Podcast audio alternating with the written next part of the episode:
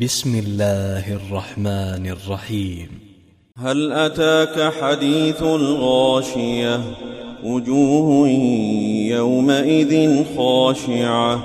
عاملة ناصبة. تصلى نارا حامية.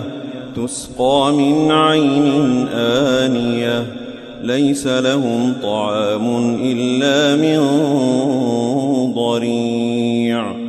لا يسمن ولا يغني من جوع. وجوه يومئذ ناعمة لسعيها راضية في جنة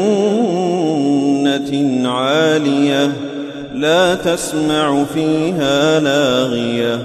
فيها عين جارية فيها سرر مرفوعة.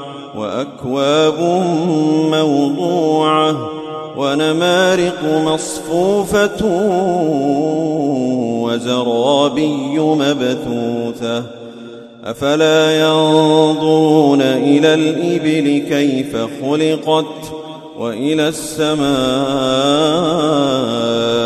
كيف رفعت وإلى الجبال كيف نصبت وإلى الأرض كيف سطحت فذكر إنما